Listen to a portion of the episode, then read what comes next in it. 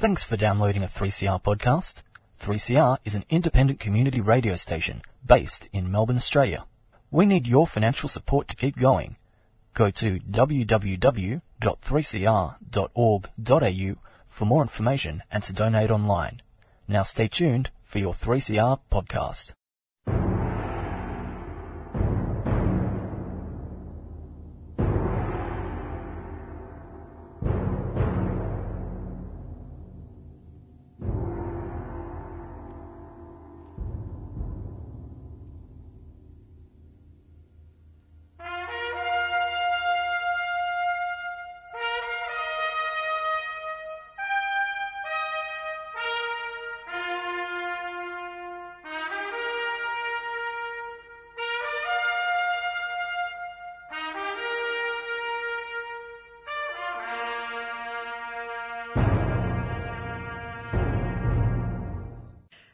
Afternoon, listeners. This is the DOGS program. The Australian Council for Defence of Government Schools are here every week without fail.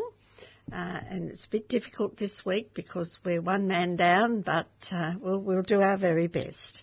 And we're here to promote and to defend public education. That's education that is public in access. It's open to all children. It's the only education system that you can put together with the notion of equality of opportunity and fairness and all of those rather nice ideas that we like to think make Australians special but it is the only one, and it doesn't matter what anybody says, it is the only one that is accessible, open to all children, whatever their background. And this is an idea that is worth fighting for. It's also a, a system of education which is public in purpose and outcome. It should be public in ownership. We should own all of our schools. They shouldn't be tied up in public-private partnerships. But uh, we are still working on that. That is definitely a, um, a program in progress. And our public schools should also be the only ones that are given public money because they are the only ones that can be publicly accountable. And our politicians should have them in their sights. They should be constantly aware of our public education and give priority at all stages. This means, of course, that they should not be pouring money out the leaky sieve into the private operators' hands. But um, we know that that is not the case in Australia, and as we fall behind Finland and all of the other countries that are uh, sensible about these matters, uh, we still have to fight for these ideas. We have a website as well as this program in 3CR, and that's www.adogs.info. And every week we try to put up a press release. And the press release this week is press release 789 because it's budget week it is, if this budget is Scott Morrison's idea of a fair go, then it's time for Mr Morrison to go. Now that's not original, that is a statement by Correna Haythorpe from the AEU. I'll read it again. If this budget is Scott Morrison's idea of a fair go, then it's time for Mr Morrison to go. And that's what the press release is about, this fairness notion and what actually is in the budget papers. The Morrison government's federal budget has failed the fairness test by neglecting to put public education first. And here is the hard evidence. And I've gone into the budget papers. I've got pages and pages of them here in front of me. And you've got two very important tables. The first one is the Education and Training Portfolio Budget Related Paper number 1.5 and the first table is Program Expenses 1.4 Non-Government Schools National Support. And the second one is Program Expenses 1.3 Government Schools National Support. So we have tables which show you the difference between the actual amounts that are going from Canberra through the expropriation grants through to the non-government or the private schools and through to our public schools. And they're very interesting indeed. This is the hard evidence. We can talk forever and ever, dear listeners, about uh, fairness and equality and the ideas of public education, but when it gets down to the tin tacks, you go to the facts and the actual amount of money. That's how you tell where a government's priorities and values are. Well, let's have a look first of all at where they've put their priorities. Mr Morrison's government, we're told, has private schools in their DNA. Or have they ever? And there's less than one third of Australians' children who now go to that, these schools, and that number, that enrolment number, is declining because they're going to the public schools uh, because of the what I call the Pell factor, the Cardinal Pell factor. He's still a cardinal, but um, as the enrolments of our public schools are rising, because there has also been a baby boom, the amounts coming through to them from Canberra are falling in comparison to the amounts going to the private sector. Very interesting indeed. Now, in 2018-19, the estimated uh, amount of money that is going to go to the private schools throughout Australia from Mr Morrison's government is 12 billion 19,858,000. And the amount that is going to go to two thirds, more than two thirds of the Australian children who are in our public schools is 7 billion, 684 485 million. So isn't that interesting? You've got an idea there of the Morrison government's priorities. One third gets 12 billion plus, two thirds gets seven and a half billions plus.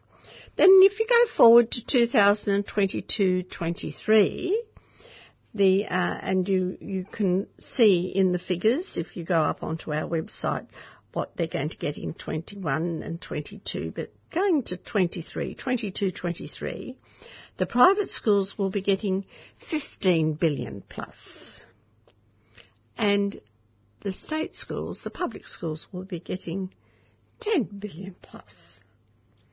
So there you are. That's two thirds is going to one third, and one third is going.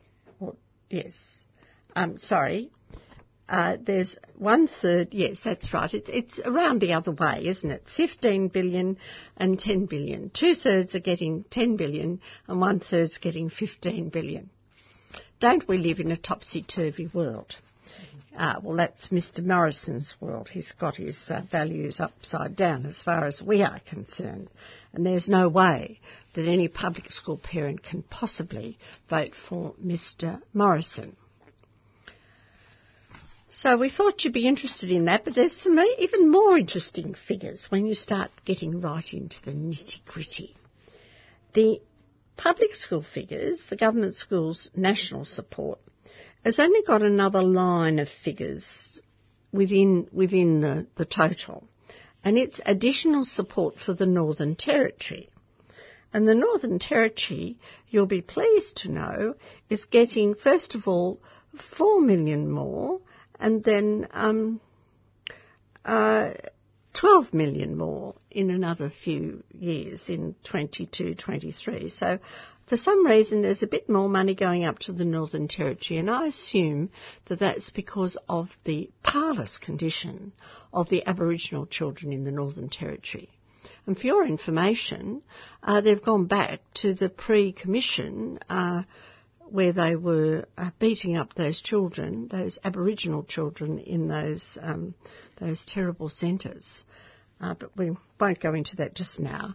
But the Northern Territory is going to get a bit more money in the government school or the public school um, bundle.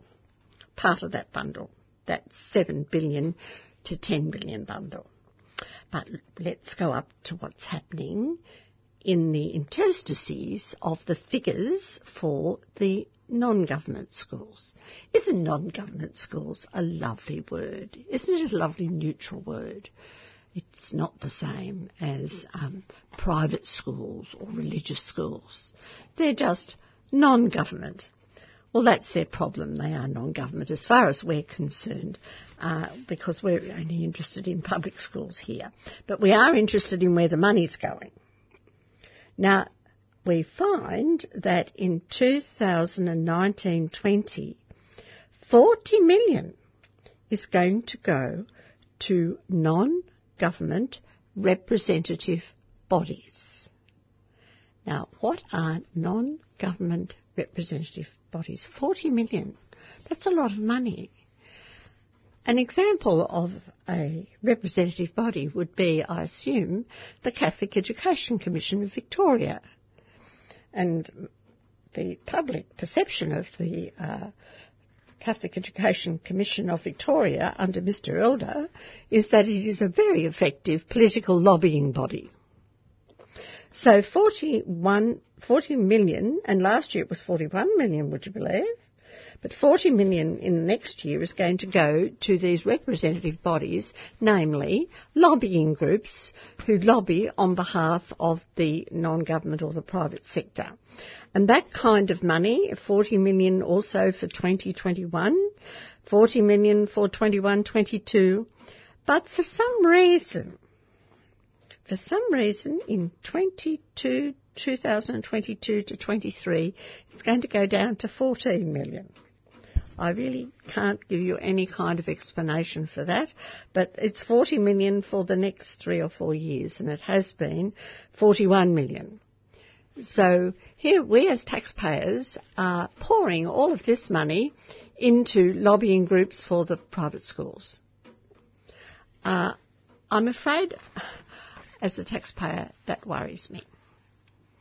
And then there's another line, which is even more interesting. It's called Special Circumstances Funding, and that's was six million last year, and in the coming year it's going to be nearly three million, and uh, then in the next year it's going to be 1.6 and 1.6 and finally 1.662 million in 2022-23. What that means, I really don't know. It's very non-specific, isn't it?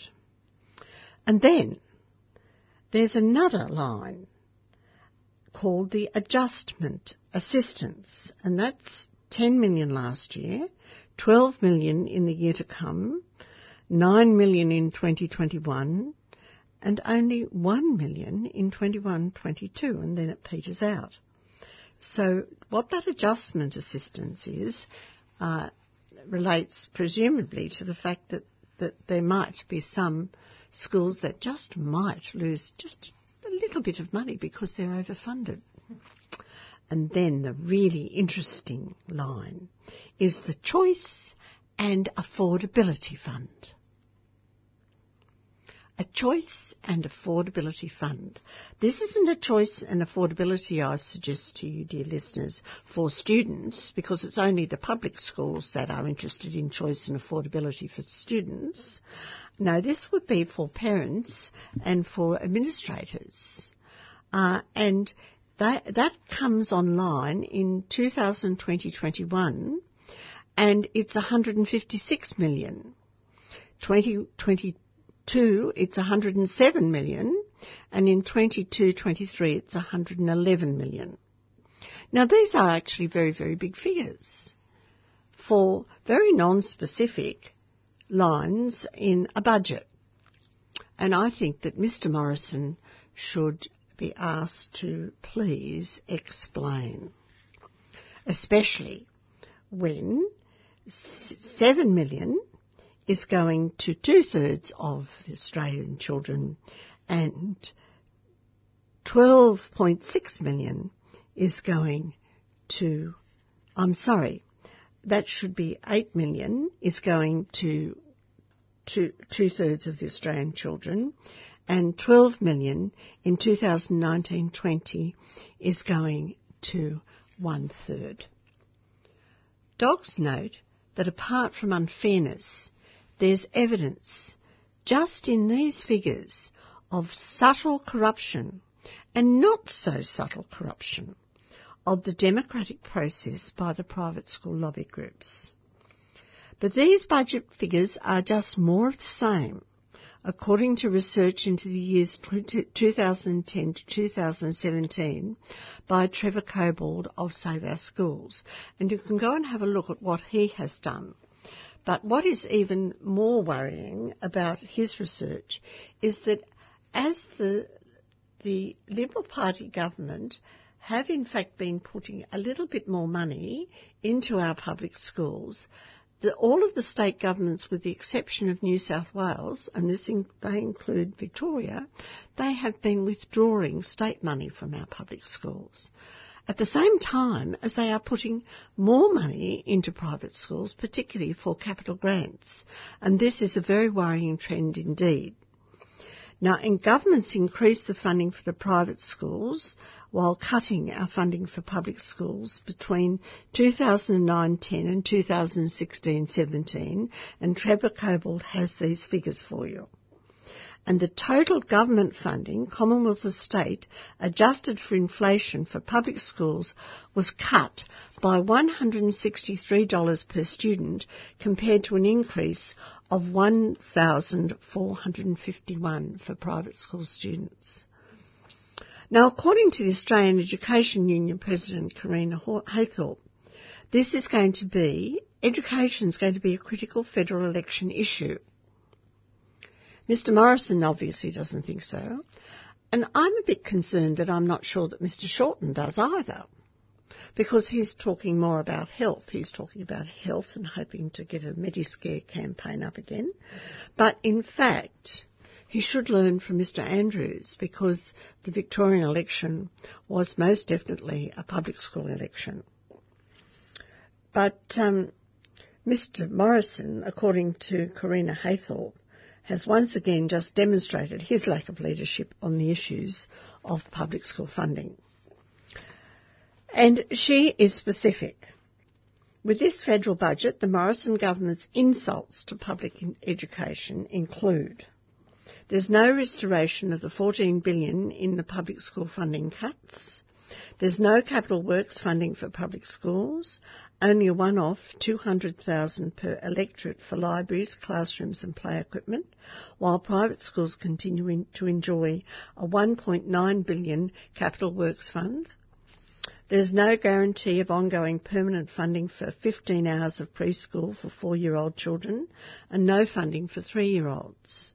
There's no reversal of the 3 billion they've cut from the VET since elected and I'd like to talk about VET a little bit later in the program. 525 million over five years to upgrade the VET sector with not a single mention of TAFE in the budget papers. In other words, this is a budget for private VET providers. And in fact, there is talk about handing all of the TAFE sector over to um, private providers. And a bit later, I want to let you have a look at some figures, or I want to put up some figures comparing what TAFE funding or even VET funding is like in comparison to university funding. So Scott Morrison has proven once and for all that his idea of a fair go means a fair go for some and not a fair go for all. He's cut billions of dollars from public schools and given billions extra to private schools. And listeners, in spite of this, the enrolment trends are towards public education. The budget has left 99% of public schools under the schooling resource standard, and without the additional funding they need for smaller class sizes, more one-on-one teaching and more support for students with disability. Unfairness and an attack on public education is the obvious catch, catch cry for the Labor Green opposition.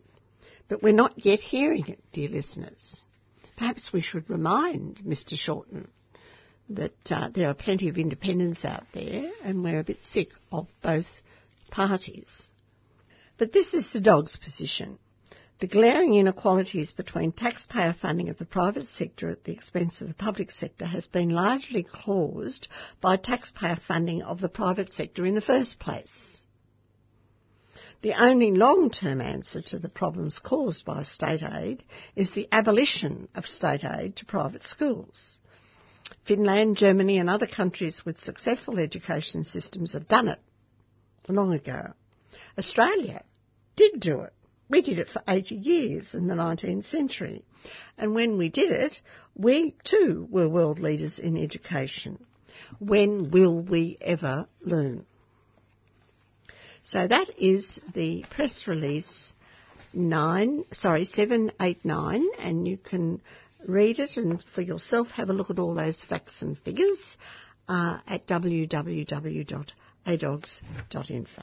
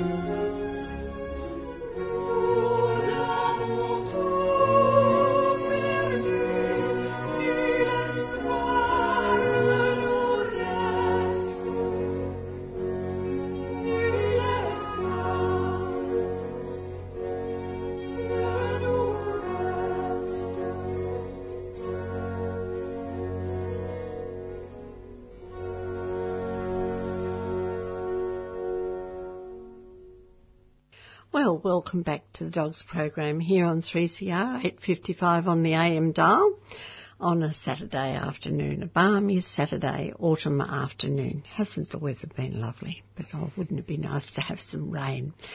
Well, I think it's very important we need rain to rain down on Mr Morrison's electoral parade. And the teacher unions and the Fair Funding Group have got a wish list. Uh, and we're going to read out this wish list to you because if you are a parent or a teacher, then you can be quizzing your local members, the people who think that they would like to sit on those benches up in Canberra and actually represent us. But over to Dale. Thanks, Jean. Yes, I've got uh, the Journal of New South Wales Teachers Federation and uh, the 2019 campaign priorities. There's a list of 10 and they go.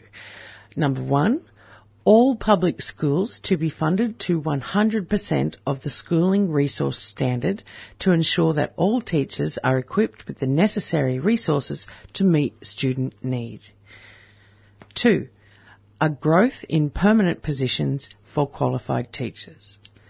Three, investment in statewide system support for teaching and learning. Four, the provision of high quality public school infrastructure in every community. Five, repeal of unjust federal and state industrial laws that restrict the rights of all workers. Six, industrial rights for teachers to pursue significant increases in salaries. Seven, guaranteed government funding of TAFE of at least 70%, plus the abolition of the market model in vocational education and training. 8. The restoration of public provision of education in New South Wales correctional facilities. 9. The recognition of teacher professional judgment through the restoration of teacher driven pedagogy and assessment. And number 10 the protection of teaching qualifications and high teaching standards, including initial teacher education entry requirements. Yes, well, isn't that an interesting list? It's not the sort of list that we found in Mr. Um, Morrison's budget, which had very little on the government sector list and some very strange lines, budget lines in the so-called non-government or really the private school list. Uh, the point, of course, that we should make is that those billions of dollars, 12 billions of dollars that will be going to the private school sector, uh, there is almost no accountability. And in fact, where they should have been sending money to disadvantaged students, it hasn't reached them. And we're not just making this up.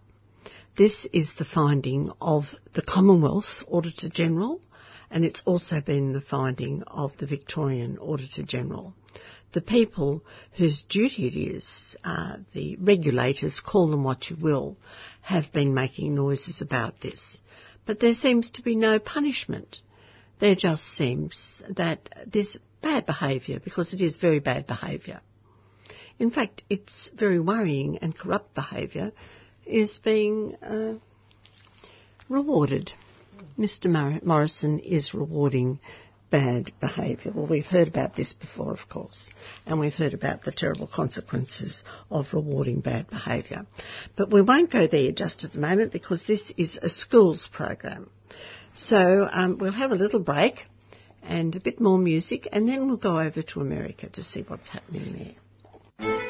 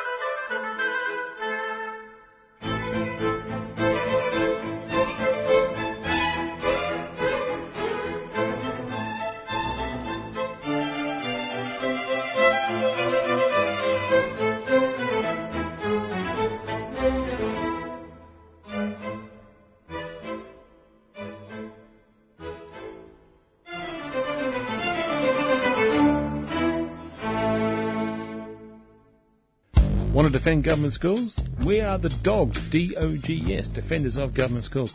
Every week on the Dogs program we have a special segment to show a different state school is a great school. If you're a parent, or if you're a kid, or if you're involved in the school in any way whatsoever and you love your state school, give 3CR a call. We want to hear about these schools that we're defending. Brunswick Secondary State College. schools are great. Harkaway Primary Great School. state. Sunshine North Primary They're really School. concerned about the welfare of the kids and their growth as people as well as learning. You got, like you put on plays, you got enrichment, you got vis- physical education, visual arts, languages, all that. In fact, is there a cooking? Actually, an embracing of kids from disadvantaged backgrounds and with additional needs. More than half of your kids are from some of the poorest families in Australia. Yeah, definitely. That's the community and that's who we're servicing and that's who, that's who we welcome into the school. Outdoor play is linked to healthier and happier children. This, in turn, leads to better grades. In the weekly they have- assemblies and stuff, they have a little thing, uh, you've been caught being good, and they have a, a value of the week each week, and so it's not just words, it is So, actually. so what do the teachers do when it's a building site? Yeah, they kick themselves out of their own staff room and turn it into a classroom. just a really nice culture and an emphasis on social skill building as well as learning. Quite a range of intellectual ability and kids with mental health diagnoses. Refugee kids, kids who have not been in the country very long, don't necessarily start off with a Positive deal. relationships with each other, with teachers, and with the community. And they run a, a breakfast club. There's a recognition that some kids don't get breakfast, and so there's, there's food on. If you are involved in a state school and it's a great school, we'd love to hear from you so we can talk about it and tell the world. Leave a message for the dogs at 3CR on 94198377. State schools are great schools. Great state schools.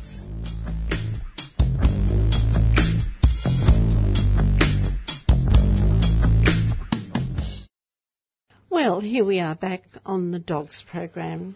It's 8.55 on the AM dial, and if you want to find out more about us, you can go to www.adogs.info. And we've had a very pleasant surprise. Robert has just breezed in. Welcome, Rob. Yeah, it's good to be here in the studio at 3CR 855 on the AM dial and podcast on the WWWs. I, I apologise to my listeners for not being in the studio over the last couple of weeks, but um, needs is my driver and I go where I must. But what I must do right now is um, tell you what's going on in the United States when it comes to education policy. Um, now, very rarely, and Jean will tell you this, very rarely do I call anything evil in the world. You know, there's good and there's bad. There's good intentions that go astray, and there's bad intentions that we must that we must prevent because we are the defenders of government schools, and the government school system in Australia, indeed around the world, is one of the great great good things that civilization has brought us in this late 20th and 21st century. But something evil has happened in in the United States, and I, I find it absolutely it's it's beyond stunning. It's something that if if a senior politician had said it in years gone by, they would have lost their job or they'd been sacked. Um, but the education secretary in the United States is a woman called Betsy DeVos. Uh, Betsy DeVos is a very wealthy woman who um, has a stated sort of a, a stated dislike of public education, even though she is the education secretary of, of the United States of America. Um, while answering um, questions put to her by committees um, of the U.S. Congress, um, she was uh, she came out with an extraordinary statement. And the statement she came out with, and I find this actually just evil, is this: is big class sizes are good because then the children have more people to collaborate with, and collaborative learning is something that we must encourage. Now, on itself, that just sounds like a like a statement, like like many other statements that various educationalists and teachers and politicians will make. But if you really think about it, the Education Secretary of the United States of America has stated that big class sizes, that is to cram the largest number of children in front of a teacher as you possibly can, is good for the children because then they have more people to do group work with. And of course that's a good thing. Now this is what she said. Now if I were a foreign agent that wished to destroy the United States of America, one of the things I'd do is I would destroy their education system, and so that the, the largest number of people in America would have the poorest education they possibly could. And one of the most simple and effective ways you can do that is um, increase the number of students that are in front of a teacher in a classroom um, on a day-to-day, week-to-week, year-to-year basis. I just find that extraordinary. Um, she should be sacked. She should be sacked immediately um, by by well the president of the United States, somebody. Um, But I think Donald Trump's doubled down on it, saying, yeah, it's good, you know, all this group. I mean, it's just, she should have put at the end of that, you know, to have large class sizes means that poor people can have lots of friends to work with, because certainly that wouldn't be the case for her, any, rich, any of her rich friends. You wouldn't go to a, a rich school in the United States of America that would advertise saying, we have big class sizes here. This is one of our great selling points because it means that everyone gets to work with more friends. Sorry, I, I just find that whole the whole the whole thing just evil. Oh, but actually, Betty just evil. DeVos, Betty DeVos is about charter schools. It's about schools for profit. Yes. So um, you you have to make profits, profiteering out of poor children. Yes. Are you Not um, out of rich people. You can make profits out of rich people, I'm sure, but that's not the way you do it. But separately, um, in Massachusetts, it's very interesting. On Diane Ravitch's blog, blog on the April the 3rd, so just last week, um, in Massachusetts, the civil rights group come up. Um, the teachers' unions are demanding withdrawal of various test questions because they're out and out racist. Now, this is the United States of America we're talking about here, and has a very troubled history of race relations, and you think they would have worked it out by now in 2019. But oh no! And I quote, in response to accounts about racially troubling questions embedded in this year's 10th grade English language arts exams, the Massachusetts Teachers Association, the Boston Teachers Union, the American Federation of Teachers, um, the Massachusetts Education Justice Alliance, and the New England Area Conference of, of Teachers are demanding that the test immediately be pulled and the Department of Elementary and Secondary Education not score any exams that included a question concerning material from Colson Whitehead's novel The Underground Railroad.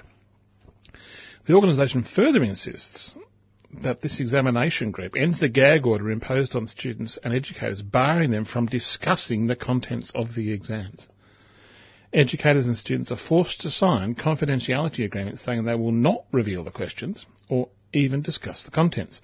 Students could have had their test scores tossed out, educators could lose their licence to teach, and people could just lose their jobs.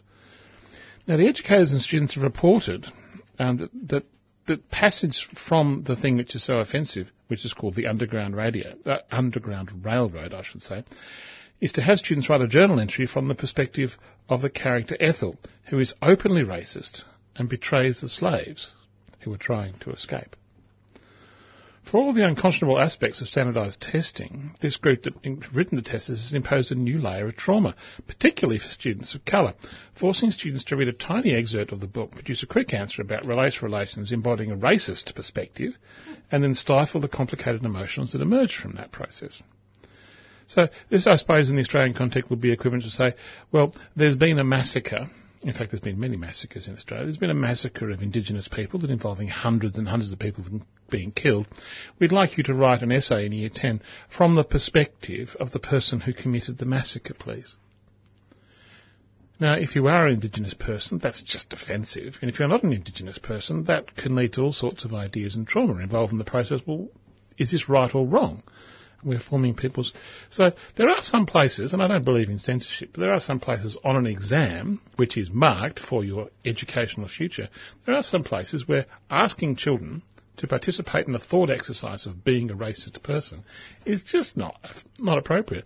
In, as a classroom exercise, Jean, you're an educator, I'm sure you'd appreciate to get different perspectives is one thing, but on a testable exam that means, you know, determines which university you go to, demanding that you take the perspective of a racist person in, in, in a thought experiment and essay, I think is just a load of, oh, it's just stupid. So why Well, are they doing it? A murderer, too. A murderer as well, yes, indeed. So that's what's going on in the in the others. The place is turning into I don't know. Was was it the president said um, when the white supremacists rallied in, in, in Charlottesville? He said there was, there was there's really good people on both sides of the argument. And here in Australia, and just I don't know. I don't, we don't want to get too party political, and I'm not going to get party political, but many conservative politicians and are talking about left wing activists and racists saying, well, you know, they're both equally as dangerous um, to the Australian polity. They're both equally as dangerous. So people who get up and rally and protest, protest against people who are demonstrably, demonstrably of evil intent in terms of either saying or specifically hiding the fact that they wish there to be a return to the white Australia policy.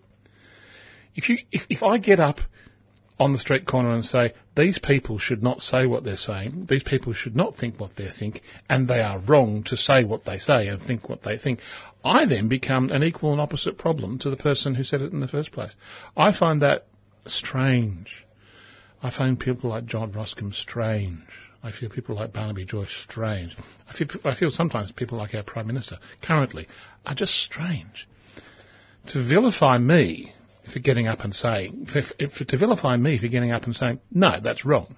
To vilify here at the Dogs for saying, actually, no, the only education system in Australia that should be funded by all of us is one that's open and accessible to all of us. To be vilified for saying that and told that I'm part of the problem, I find, well, offensive is too strong the word. Um, it's the wrong word, actually. I, I just find it wrong. I find it curious. I find it strange. Don't worry, Robert. From the very beginning, the dogs back in 1964 were called sectarian. That was always that. It's called projection. The psychologists will tell you it's called projection. The other side project what they are onto you. Yes, well, on, on that deep psychological note, I think we'll have a bit of a break. We appreciate like you mob and all the people coming and visit us and doing stuff like this. You know, it's very good. It keeps a positive mindset in our mind, you know, and we really appreciate it. Because of her we can, yeah. I wanna be a better, better man, yeah. Because of her we can. Beyond the Bars is 3CR's annual prison project, giving voice to Aboriginal and Torres Strait Islander inmates across Victoria. You can listen to audio from this year and previous years online anytime. How do you rehabilitate someone? They just put you in a cell and tell you this is how long you're going to do and it's meant to rehabilitate you, you know. Rehabilitation starts when you get out. That's when your life begins again, doesn't it? In here, your life's on hold. Just go to 3cr.org.au forward slash beyond the bars. Or if you'd like us to post you a free CD, contact the station on 03 9419 8377. When I first come to this jail was about 10 years ago and, and I was a young one. A whole heap of young ones come off the truck there the other day and they call me Auntie Marlene, so it helped me recognise and realise and like pull myself up like, yeah, they starting to look up to me, so I've got to represent and do the right thing now. Just go to 3cr.org.au forward slash beyond the bars. Like an ancestor did, you know, way back when. I am sailing, I am sailing on the sea's blue water. Sail for human rights, Indigenous sovereignty, and climate justice. Our destination is Manus Island. Join us for the Freedom Flotilla. Sailforjustice.org. Get on board. A 3CR supporter.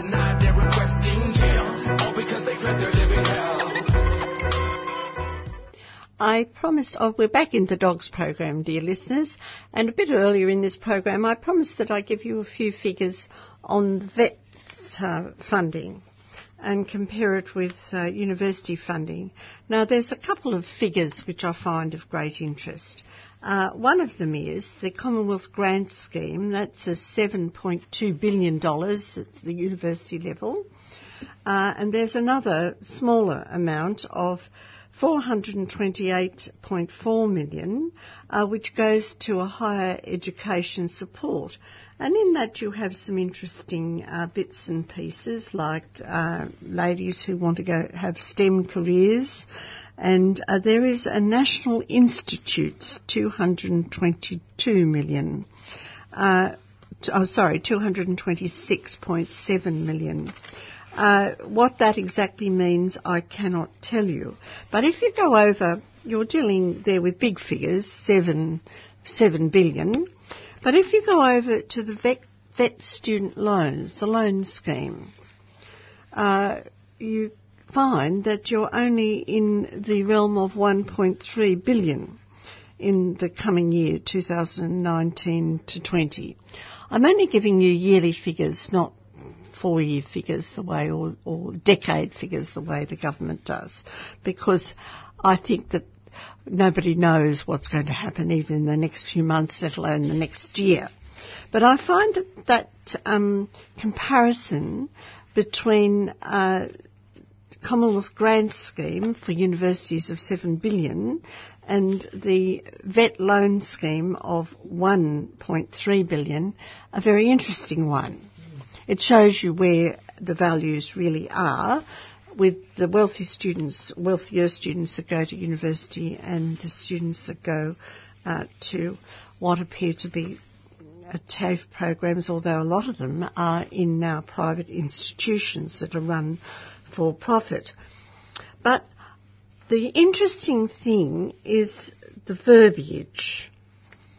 Expected achievement on VET student loans, the proportion of students surveyed report studying for business or job related reasons remain stable or increases from the previous year, and the proportion of debt not expected to be repaid is stable or reduces from the previous year, but there is no figure, no figure for the HECS debt or the VET debt.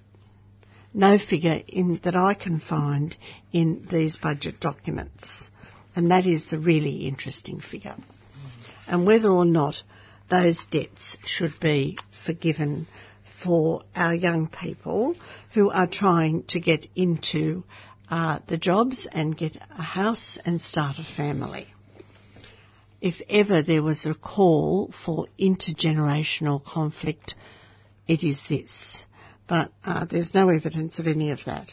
But um, that's just some figures, some ideas for you. Well, now back to Robert and State School. That's a great school.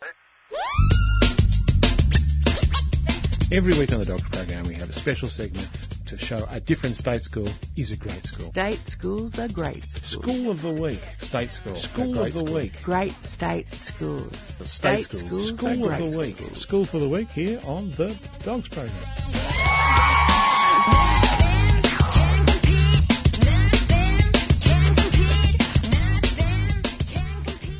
Welcome back. We've got Great State School today, and the Great State School today is not actually in Victoria, it's not in Queensland, it's not in fact in Australia at all. It's down on a little southern island called Tasmania.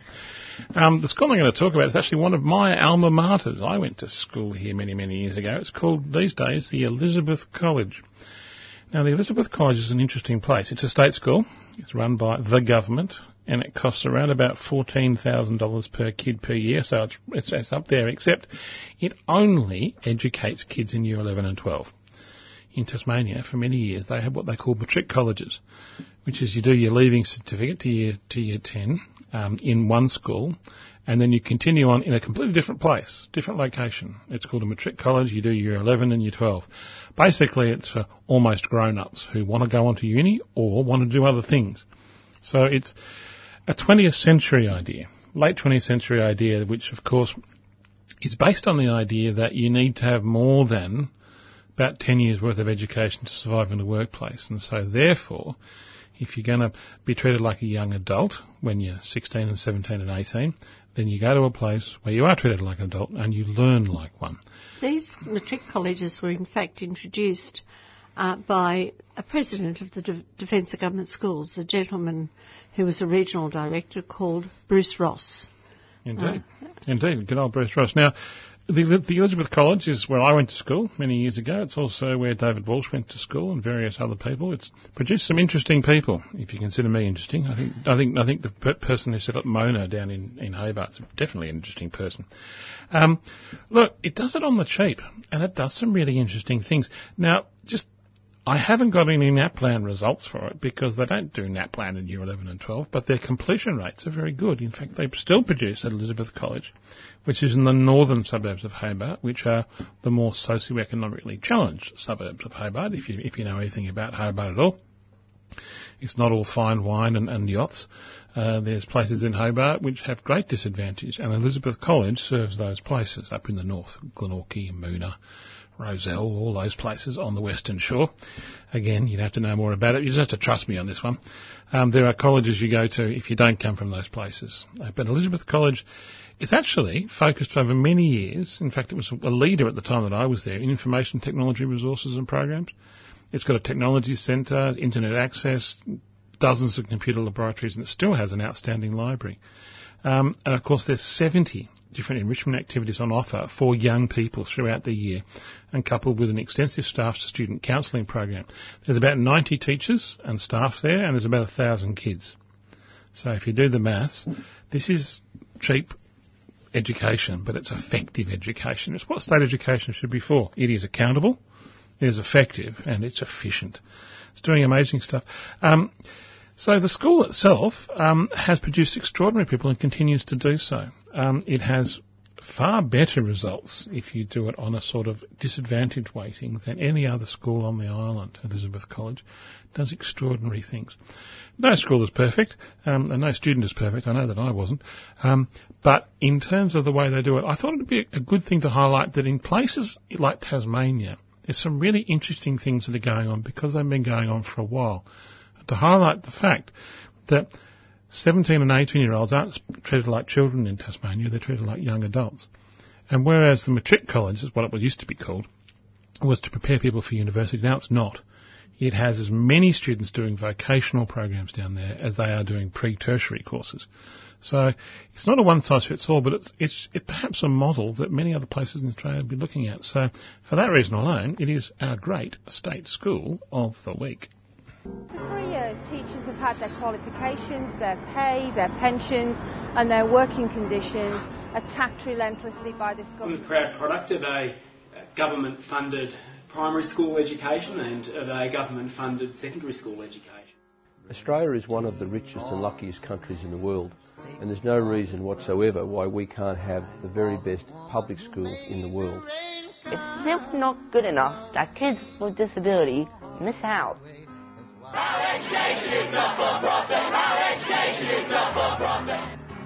You're listening to The Dogs, the defence of government schools on 3CR.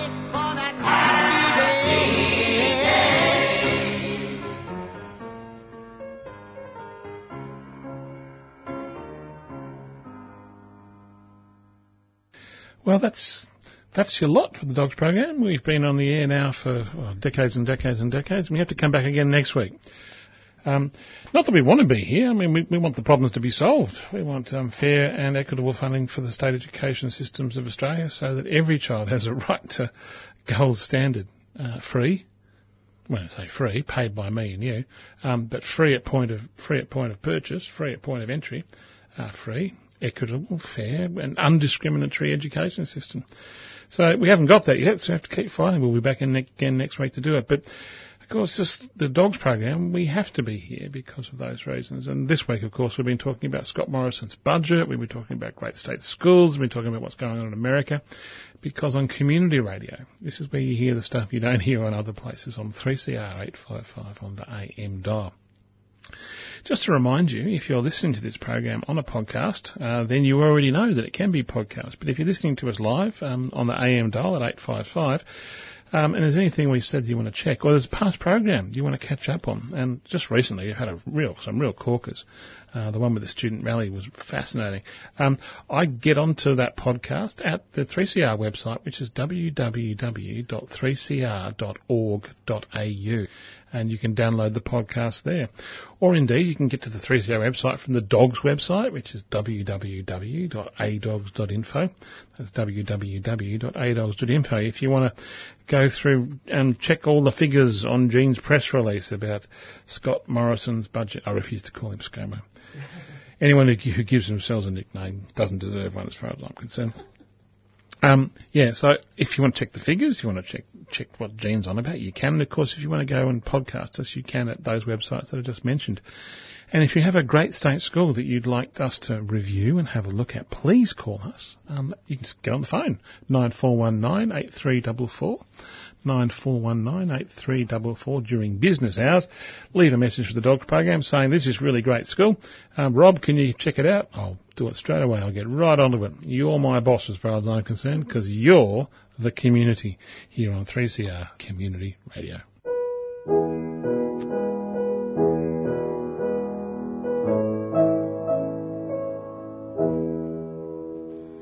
I dreamed I saw Joe Hill this night, alive as you and me.